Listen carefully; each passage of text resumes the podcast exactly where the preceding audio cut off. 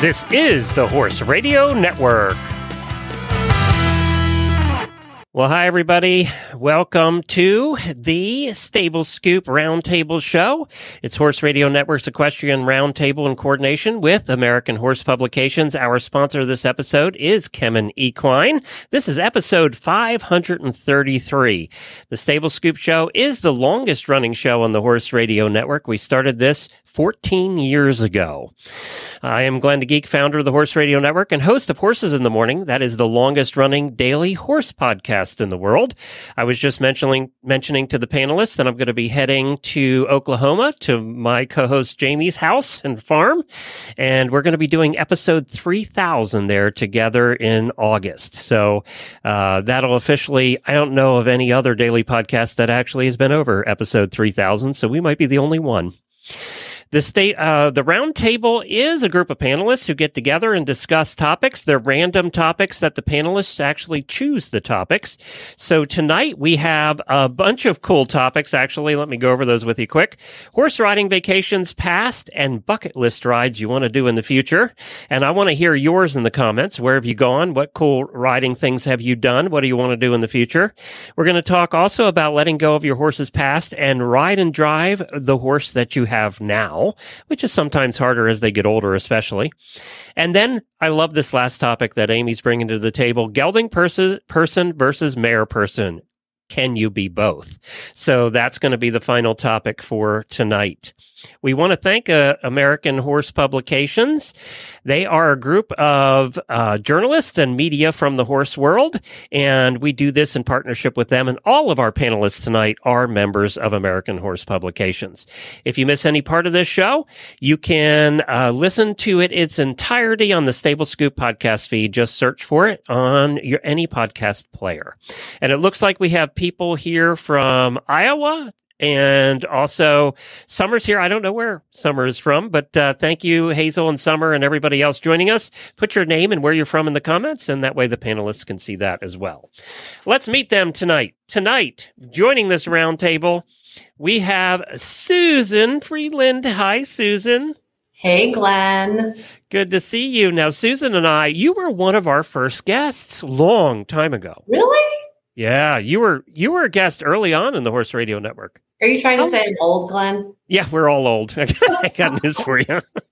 so, how long have you been doing your blog, and what's it called? It is called Saddle Seeks Horse. And in case people forget, I uh, I think they can see my little name at the bottom there. Yep. That's my last name, Saddle Seeks Horse. Um, no, I've been doing my blog since I think the fall of 2013. I started it on my birthday as a birthday gift to myself. And you're still doing it. You're probably one of the longest bloggers in the horse world that stuck with it. Maybe. Yeah. I, I think you probably are. Come to Thank think about you. it, because a lot of them, a lot of, of us, I'm going to include myself in this, have started blogs and then never stuck with it. so oh. good for you. well, you stuck with uh, doing podcasting, which sounds a lot harder and more involved than blogging. Oh, it's so easy to bravo. talk. That writing stuff you do is hard. Oh. That's the hard stuff. And we're going to talk more to you also about uh, the the other things you have going on. We'll talk about that a little bit later and give some plugs out there for the other stuff. But let's meet our fellow panelists. And I know Aimee Robinson is somebody you met at the last AHP conference, right? You met her there? I did, and she was wearing a beautiful fascinator because we were in Lexington. It had kind of a racehorse theme going on, and she looked fabulous and vintagey. And she gave me the name of a habit. Well, how do you say it? Haberdashery. Haberdashery. Yes, I just reached out to them. Where it was. It's in Illinois. No, in Milwaukee. In Milwaukee, um, McLaughlin Hat Company. Well, McLaughlin and Hayes. They just changed their name, and they're fantastic. Hi, guys. Hi, Aimee. Now, Aimee's content manager over at Valley Vet Supply, an equine journalist, and uh, does a bunch of other stuff, which we're going to talk about a little bit tonight. Aimee, I heard you're not too far from my co host, Jamie, and you actually got a horse from her, right? Yes, yes. We've adopted two horses from Horse and Hound. The first one that we adopted, her name was Wicklow. So that's going to tie into your travel destinations before long. But um, that's how I met Jamie. Wicklow was at Jamie's farm. So my husband and I saw her post come up and I told Drew, I said, we've got to go there today. She's going to be scooped up immediately. We got to go. We got to go. It was like a Tuesday night or something. And we get off from work and we drove there and got home at probably one. Um, but rode at Jamie's place. It's just beautiful. And she was just great. And um, we just adopted another one recently a few months ago from Horse and Hound also. So, well, congratulations. Yeah. That's Thank terrific. You. Thank you. Very good. So uh, we're going to meet our last guest here tonight, panelist who's been on this show before. Her name is Kathleen. You all know her. She's also a, been a regular on Horses in the Morning over many, many, many years. Hi, Kathleen. Hello, Glenn. Now it's going to be odd to not talk driving today. I know. And I was just going to say, you're a driver. You've done singles and pairs and tandem and four in hand, and uh, you're you're a very serious driver. And you're going to be moving. I hear. Am I allowed to say this? You are. I'm okay. going to be moving. Yes. You're you're in Lexington now, but you're going to be moving to the state that has more listeners from Horse Radio Network than any other state. Where are you going? I'm going to Michigan. I'm going where I'm going where the HRN members all are, so that maybe we can do another trail ride. That yes, you. Fun. She met us a year ago when we uh, did the road trip. We we all met in Michigan and had a trail ride. That's the that's the state that almost killed my wife uh, with the storm we had there. So.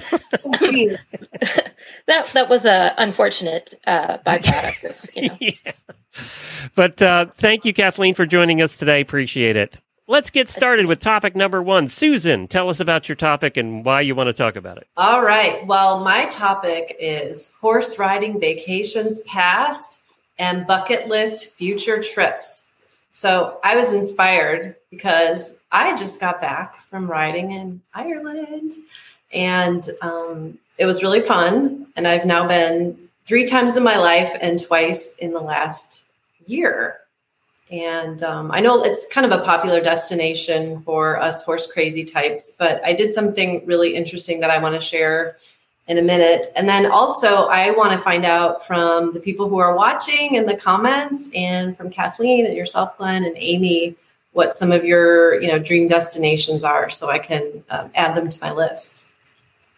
So t- tell us real quick, though. I, I got to know what you do in Ireland. Did you go fox hunting? Were you one okay. of those crazy fox hunting people? Well, no, because I, although I was a member of the fox hunt when I was in California, and I rode in third field with strategic people. If I knew certain people that were wild, rowdy, you know, out of control riders, I wouldn't go.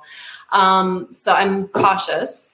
But all that to say, uh, last fall, a group of gals and I got to go to Clonshire Equestrian Center, and they had a what they were calling a faux hunt. Get it? F A U X hunt. Um, because of COVID and some insurance things, they weren't having like formal hunts.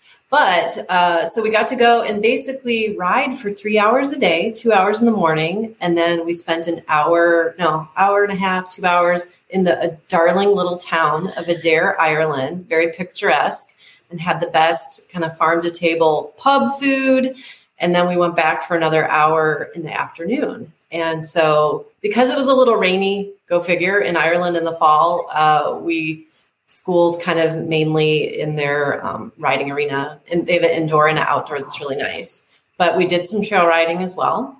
And then um, this past spring, we had a similar trip, but because footing was better, we were able to do some cross country jumping. And I am not a cross country rider, but I did it.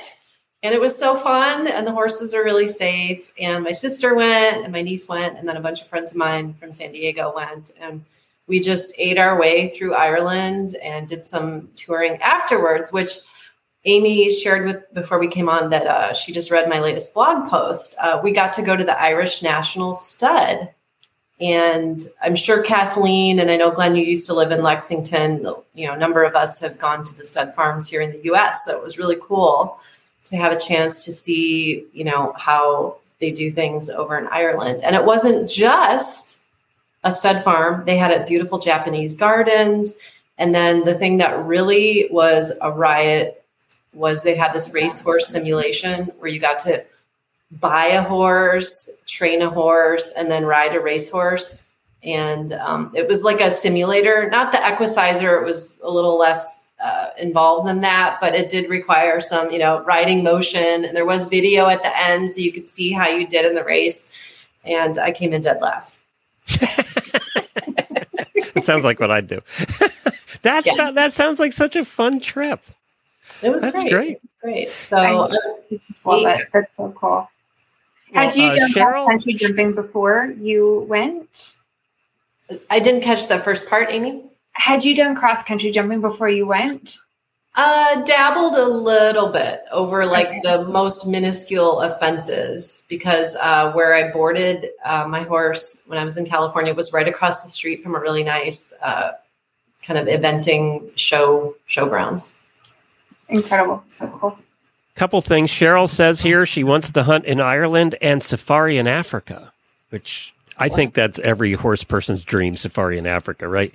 Um, and also, Summer jumped in and said Morocco. Well, that'd be exotic. That, that, would, that, would be exotic. Kathleen, I know you've been all over the world. You've done some some fun stuff. It, we can't go through them all. It would take us all night. What what would be one that jumps out at you? Well, I think going to the Royal Windsor Horse Show is definitely should be on everybody's bucket list. The quality of horses there is just absolutely amazing, and I think that uh, what, no matter what uh, equestrian sport you're involved in, there's something there to watch. Uh, they show differently than we do, and a lot of the under saddle classes they come in, the rider rides around, they get off, they do a what essentially is a sport halter pattern, and then um, an, uh, another person gets on and rides them. And that is just absolutely amazing. But it is a fantastic event and not one to be missed, I think. But I'm also hoping to go to the Berkshires. Uh, they drive there every four years, and this year is one of those years. So fingers crossed. Very Where's that, Kathleen? The Berkshires? Yeah. Um, like, I think Connecticut. Oh, it's oh, it's in the U.S. Yes, yes. Um, I would love to tell us a little bit more about that. So they go coaching. Um, it happens every four years, and it's it's where the estates are, the big mansions and everything, and they have a, a huge uh, fundraiser and and event uh, to keep these mansions, big mansions, open. And all the coaching people come in with their four in hands and and lots of staff to keep everything going and they drive. And it's a huge event. Um, it's hard to get a hotel room. I will say that. Plan in advance, but it is an amazing event, and uh, it's also fantastic if you can get into one of the black tie parties. It's it's definitely a social event, um, but people just line the streets to watch the horses go by, and that's that's fun in the United States. If we say we know Kathleen from Lexington, soon to be in Michigan, uh, if you say, "Oh, hey, I'm a CAA member," and, and it's true, that might help you. Uh, but uh, I don't know what that is. Actually, the hardest. What what is I, I, I and the term coaching? Like I think of uh, my nephew coaches volleyball, so when you say coaching, I think it's a different context. Uh, so these are the big vehicles. They weigh about a ton each before you put people on them, uh, and they are the ones that the wealthy people used to go out in, um, somewhat like a stagecoach but fancier. Uh, so you can put people inside, uh, and then the wealthy used to sit on top of them at like polo matches and things like that. And that was how they went out with their friends. Uh, today we go out and drive around in our sports car or whatever Rolls Royce, and that's this is their version back in the day. They would go out coaching with their friends. I think Aimee needs to go with her beautiful fascinator. Yeah. This is definitely a hat place. Um, yes. The hats will be fabulous. I'm going to go pack my bags. Excuse yes. me. Aimee, have you done any riding trips? Yes, um, actually, a good girlfriend of mine. We we tend to venture off to anything horse related, but we went to Dublin um, a few years ago, and so we found several things to do. But one of, I guess, probably my favorite on that trip was we ended up going to a barn and went on a ride up through the Wicklow Mountains, and were able to look over Dublin, and it was just incredible. I think the barn was called the Paddock Stables, and um, we were both in a couple of stunning, stunning mares, and hers. I I tend to have the hotter, uh, the hot blooded one, and um, we ended up changing. And I had a really cool, calm and collected guy, and he was great. And she was behind me, and he was ready to go. Um, but that was just awesome. Another one I, I think that would stick out in my mind is actually really close to home. So there's this this great horse park, or I'd say, I guess I should say, really camping ground, um, Belle Starr Lodge at Robbers Cave. It's in south southeastern Oklahoma, and you can haul your horses in. They've got a great horse campsite, beautiful facilities.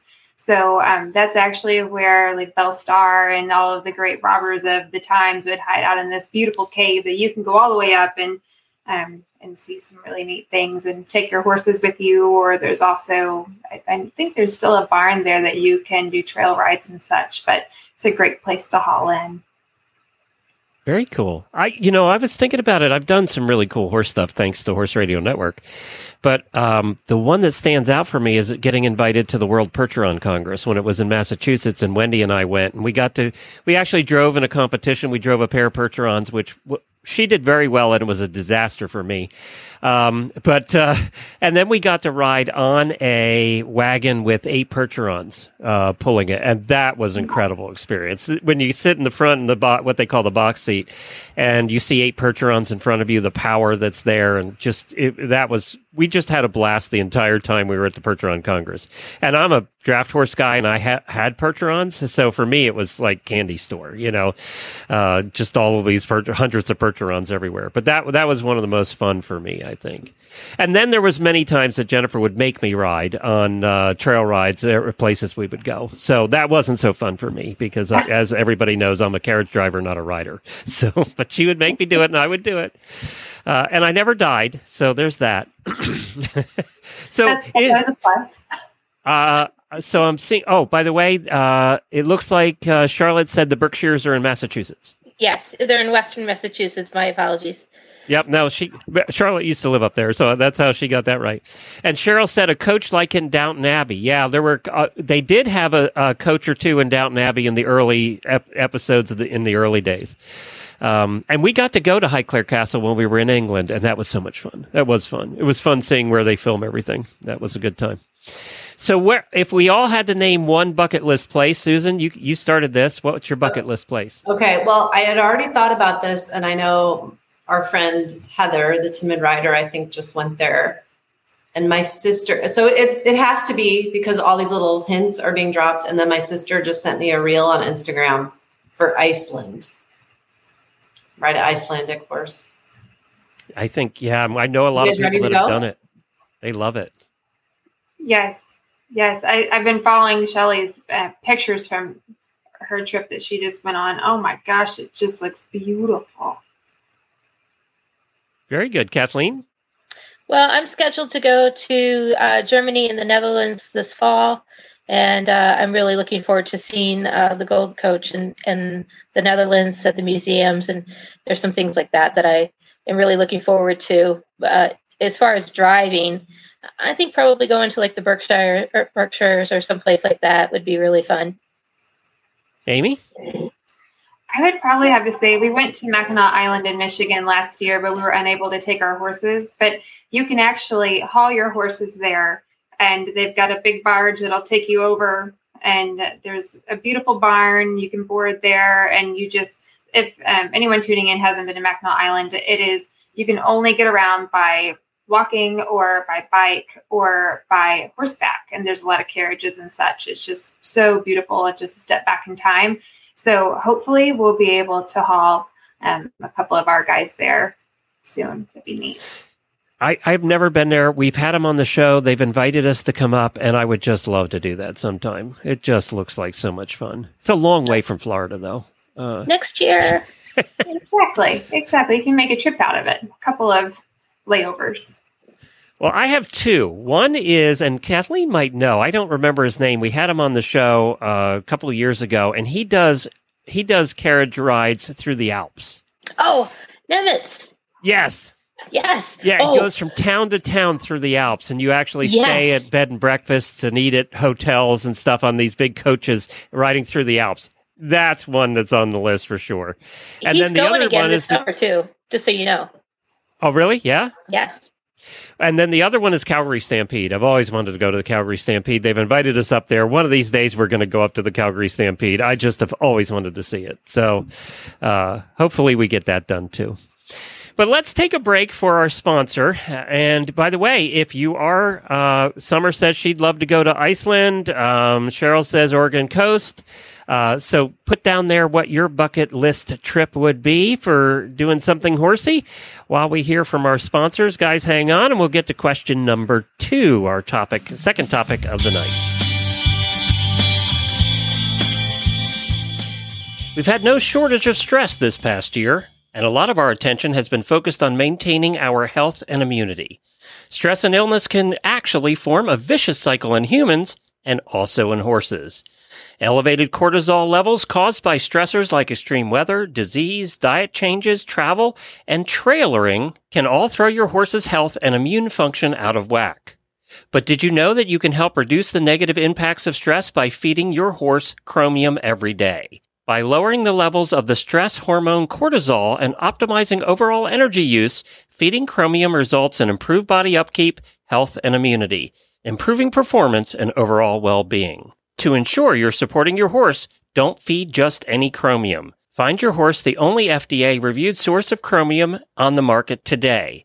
KemTRACE Chromium from Kemin Equine. That's KemTRACE Chromium from Kemin Equine. Ask for it by name and stress less. Learn more about KemTRACE Chromium at kemin.com slash chromium EQ. That's kemin.com, K-E-M-I-N dot com slash chromium EQ.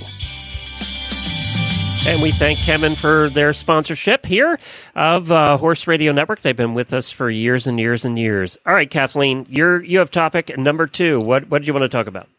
So I think that it's really important to let go of your horse's past at, at times and really ride the horse that you have in front of you at that moment. Um, I was at a, a friend's place this weekend and we were trying to work on her circles and things and the second thing that came out of her mouth when she started her circles was, well, this horse always, but he wasn't doing that at that moment in time. It was the humans that were interfering with him. And, and I have done that myself. Um, I, when I was riding back in the day and I was going to take a jump and I was like, oh, there's flowers there. He's going to run out on this. And sure enough, he did because I didn't send him. And I think that it's really important to make sure that you're riding the horse that you're on or driving that horse because sometimes the humans get in the way and we cause um, them to spook or do other things. And and I'm sure you've you've had that with you know your horses as well where you're like oh they would won't go through water. Well they go out to walk through water every day go out to their pasture some in the mud season and, and you know different things. And but we as humans kind of get in our own way sometimes and and interfere. And um, you know, it's one thing coming back from a truly dramatic experience, and then there's another thing of you know, cows are cows really that scary? You know, um, I just watched the opening uh, over in Europe, and they have these inflatable horses dancing around with people in them. I don't know if you saw that video clip, but that was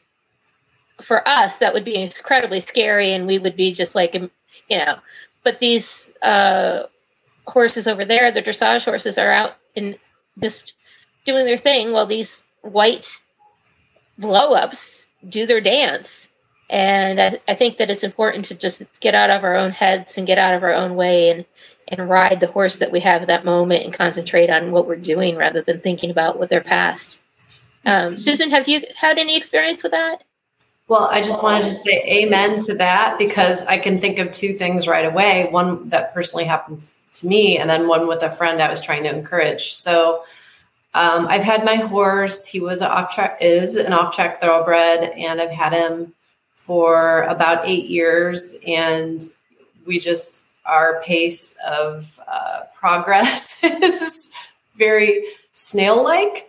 And uh, part of it is you know, flat work is fine, trail riding is fine. I have weird mental blocks jumping. So, like, uh, for example, in Ireland, I can get on those horses because I know that they know their job and they do this, you know, six days a week. It's no big deal. But my horse is sensitive. And particularly when he was new to me and we would jump, he would jump me out of the tack. So I'm always in the back of my mind, he's going to go too fast and he's going to take the long spot and I'm going to be and I've never fallen I've only had one fall and it was a something that could not have been prevented and it was not a disobedience.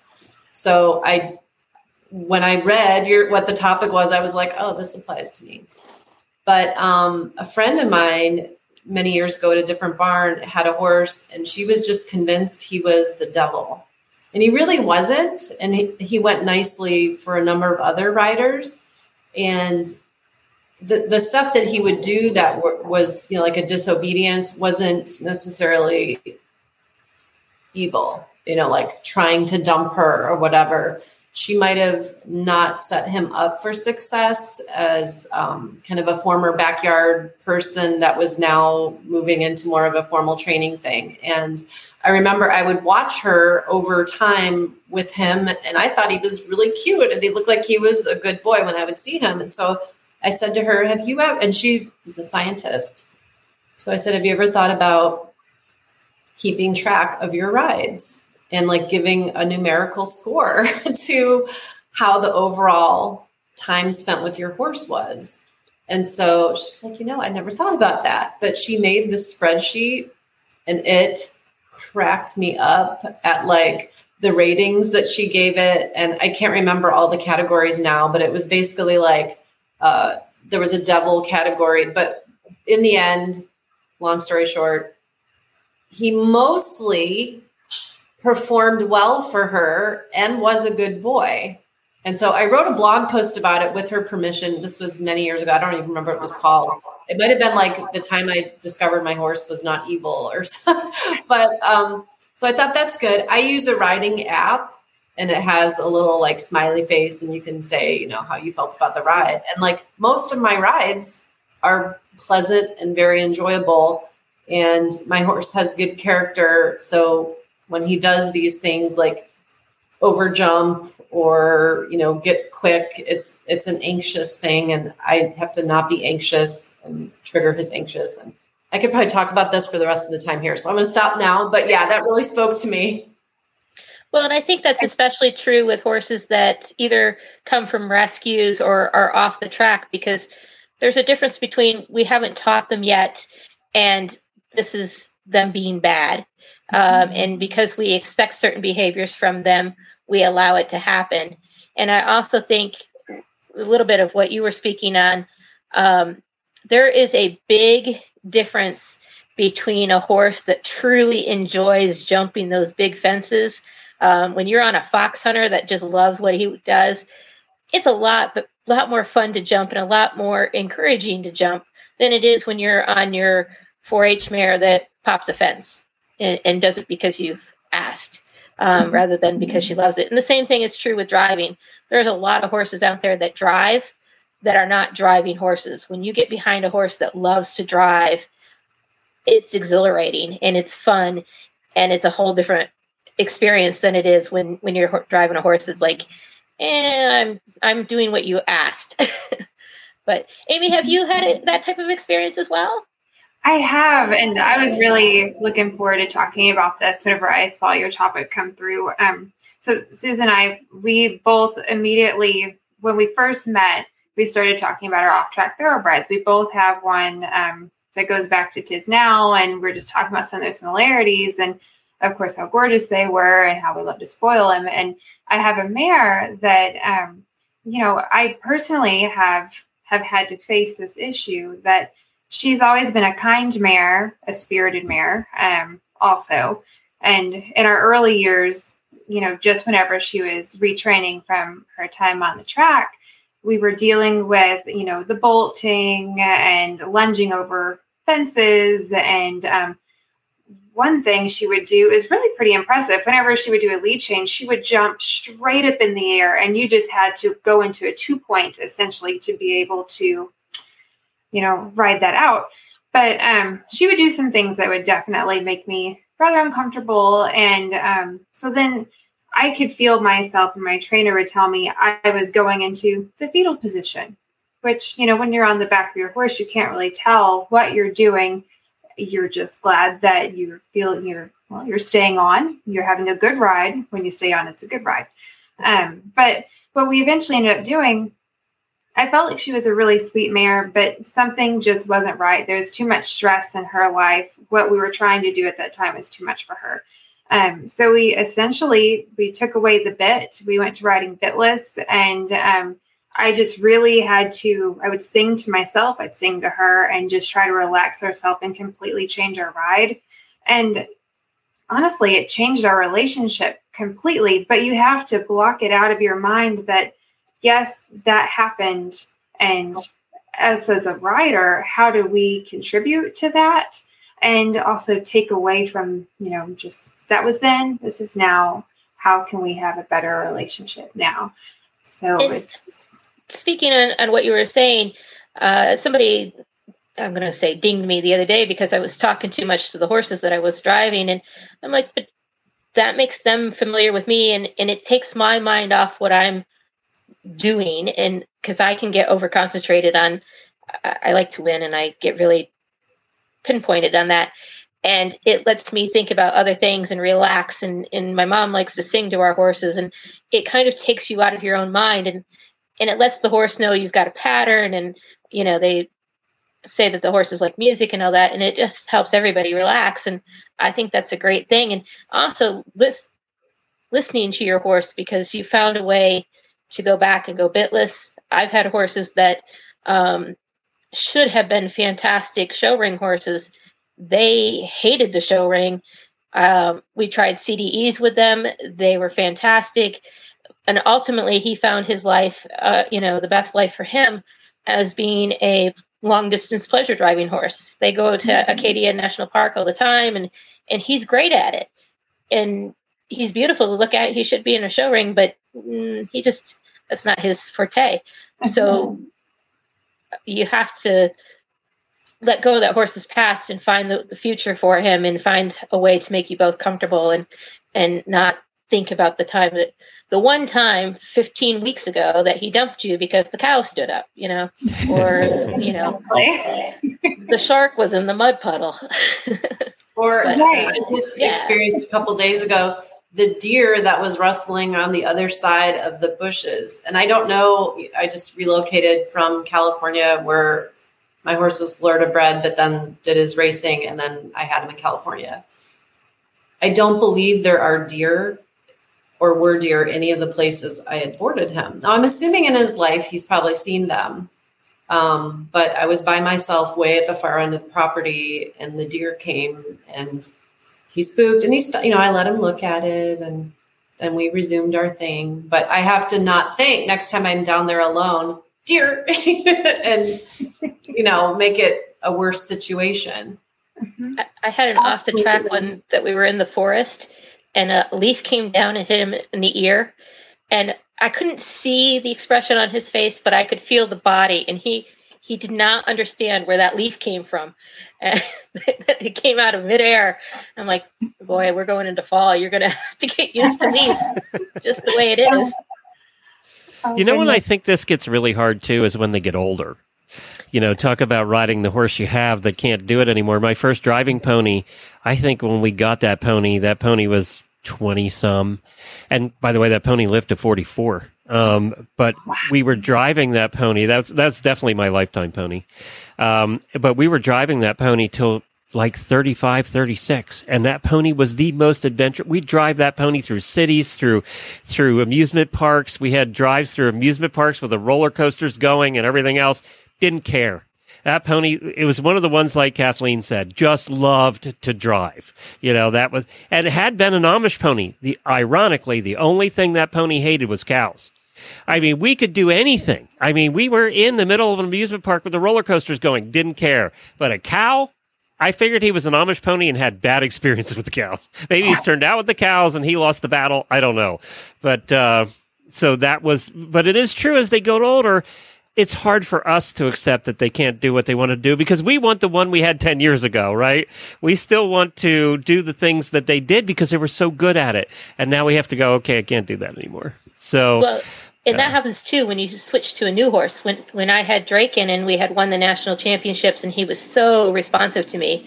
When I switched to my off the track horse, he he didn't know what I was asking, and literally we're in in a show and doing a hazard, and like we completely blew a turn because I was used to asking it two seconds out, and he needed like five, and so you have to drive what you got in front of you. yep, that's true. All right, I think we're going to wrap that topic up. We've run out of time. Thank you for that, Kathleen. I just want to take a second to talk to each of you. Susan, now, not only do you write a blog, but you have some books. So tell us about your books. Do. Well, my first book is a very embarrassing memoir called Horses Adored and Men Endured, a memoir of falling and getting back up. And um, another equestrian blogger read it and made some uh, comparison to Bridget Jones' Diary, which I was very flattered, like a much cleaner version. I don't smoke, and um, and then my second book actually was born out of a blog post, and it's called Strands of Hope: How to Grieve the Loss of a Horse. I had a blog post about um, how I dealt with losing my heart horse, and it just kept getting views, views, views. And I would have people send me emails. And uh, the day I got an email from a mom in South Africa that said, Thank you so much. We just unexpectedly lost our pony. My daughter's devastated, and we feel less alone. I decided to expand on that and write a book about uh, grieving a horse. And then the third one is called Unbridled Creativity. And I was a school teacher for many, many years and um, would do a lot of prompts to get kids to write and I thought it would be fun to take best practices from English curriculum and turn them into horse themes and to make a fun little workbook. So when you're bored in between classes at a horse show or you need a stocking stuffer for your barn pal, uh, it would be a good thing for the, the riding writer. And what's it called? Um, Unbridled Creativity 101 Writing Exercises for the Horse Lover. And those are Very all good. available on my website, which is saddleseekshorse.com. Very or good. That, that big mega store that we all love to hate that we buy. Very good. Aimee, where can people find you? Well, obviously over at Valley Vet, right?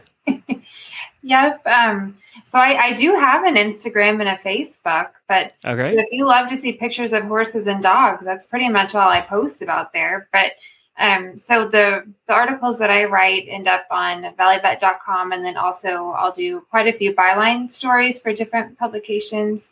Um, Progressive Cattle is one. Um, I also write some with Horse Illustrated too, and I've loved that.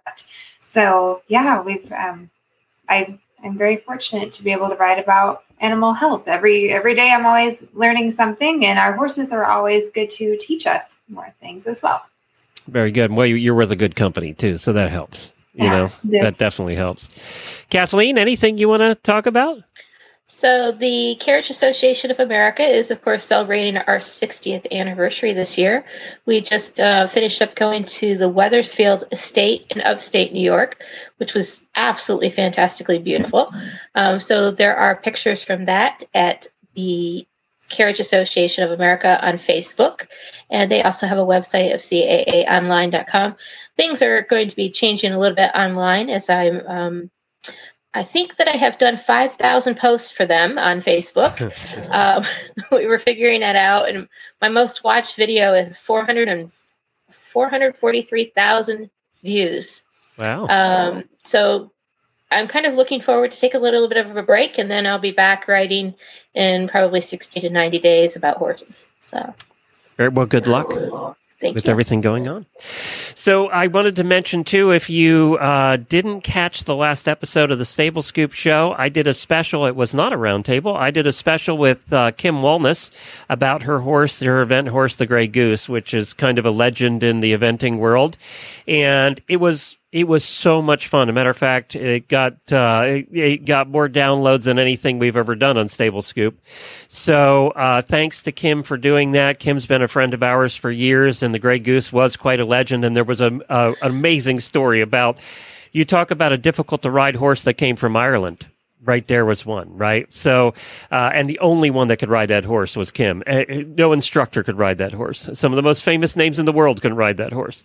So, uh, you'll you'll find that on the Stable Scoop feed. Go take a listen. I'm going to do more of those, so there won't always be roundtables. We'll be. I, I'm really wanting to focus in now that I've done almost six thousand interviews over the time on Horse Radio Network, and it's mostly been about the people and what we want to start doing now is highlighting horses and talking about their lives and kind of doing a retrospective on their lives. So we're going to be doing more of that about horses with the people that rode them. Um, as opposed to an interview about the people. So it was a lot of fun to do, and she and she just loved talking about her horse. So I think that we're going to do more of those on the Stable Scoop, and we're going to also put them up on Equestrian Legends as well, which is another feed that we have. Can can we tell you horses that we want you to Drop me an email. I would love that. Drop okay. me an email. Yep, and I, you know they don't necessarily have to be the most famous horse in the world. Just have a really cool story. So that's what I'm looking for, and I'm enjoying doing those. So uh, definitely look for that if you haven't listened to that. All right, last topic of the day. Aimee's up. So this is one I just was talking with my husband about it just last week. So geldings versus mares, or sorry, gelding person versus mare person, or can you be both? I think all of us in the industry, either maybe ourselves or maybe a friend, we're self-acclaimed mare people or gelding people. And for the longest time, I've I'm not really sure why I started with a great gelding, but all of a sudden I turned into a mare person. and the last several um, off tracks we've had, they've been mares. And I love the fire that they have. I, I think they're so protective over you. I think there's so many wonderful things about mares. Um, but then at the same time, I'd have friends, oh, I'd never have a mare, only geldings, can't have a mare in this barn. And um, so then recently, and I'm not even quite sure why we did this but um, so the last couple of horses that we've adopted, we've adopted from Horse and Hound. So we just adopted a gelding. His name's Ditaz. We're calling him Zeppelin, and um, we just adopted him a few months ago.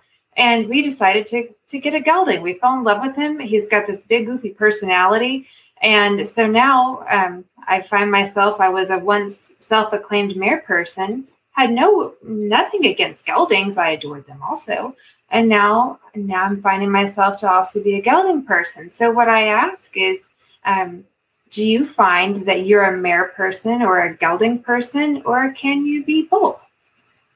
Susan what are what are your yep. thoughts? You i know you've got your night. Okay so let me jump in here and say uh, listeners that are watching live post whether you're a mare person or, or a gelding person or both. We want to see that. I'd, I'd be interested to see that. Go ahead susan. Okay first horse gelding Second horse that I won in a riding contest through 4 H was a mare. She was actually filly. Third horse, gelding. Fourth horse, current horse, knight is a gelding. I would say I'm more of a gelding person, but I've ridden some incredible mares. And one of them was when I returned to riding after some time off was a Morgan lesson horse, and she was phenomenal. Took care of me. I really felt that. Like she she had my back. Mm-hmm. Um, and then uh, last summer and over the winter, I've been dabbling and learning how to play polo. And I've ridden mares, and these horses are so cool and unflappable. And I didn't know, but the reason there's so many mares is because they're more competitive because they're intact. And then when I was in Ireland, they said the steeplechasers are all geldings. I didn't know that either. So I'm not sure. But Very it, interesting. I just um, today I was curious, and I'm I'm kind of a geek, so I hopped on Google Analytics, and 720 people a month are searching mares versus geldings. Oh, really? I just thought that was very fascinating. I should do a blog post. I'll interview you and, and Glenn and Kathleen. Exactly. There we go. We'll figure it all out for everyone. so so far we have Emily says mares, uh, Hazel says mares, um, uh, Cheryl says geldings. So we've got two to one so far. Kathleen, which are you? Well, we're definitely gelding people. I'm going to tell you a real quick story about my dad. We used to show Appaloosas on the quarter uh, in quarter horses on the national circuit, and he was out showing a um, horse that went national champion later in the year when I was born, and uh, he was well known to be a gelding guy. And um, when I was born, they they thought that they had told him that I had been born, and my mother asked him, "Well, how?" what do you think about that? And he was still down at the horse show. And he said, not much. And he was talking about the horse show because he didn't like how the judge had placed his his horse. But my mother thought that he was commenting on the fact that she had had a girl. And his name was Mud for a little bit until they got that cleared up.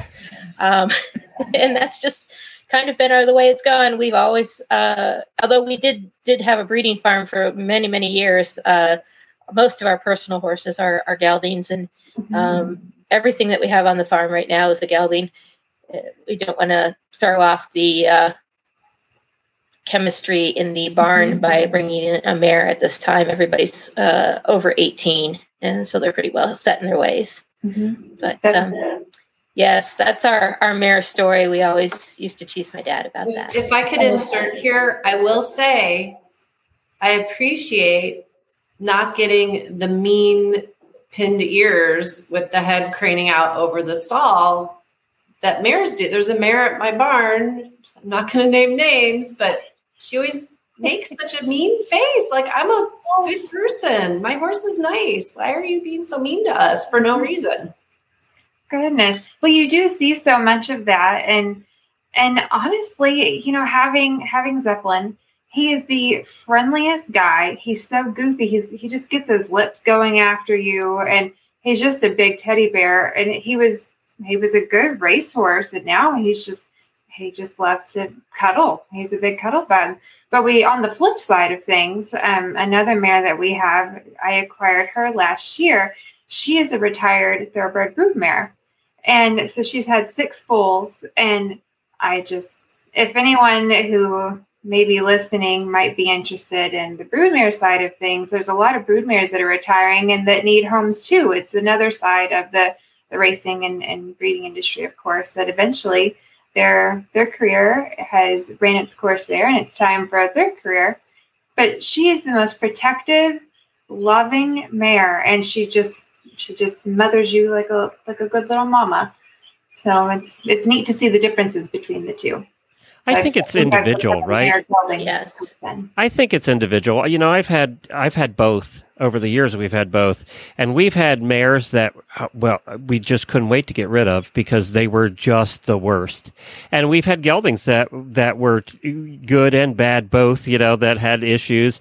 So it's been both. I you know I've had both. I right. I my first the pony I was talking about was was a mare, and then you know, this one a gelding. So, uh, you know, I, I just think it depends on personality too.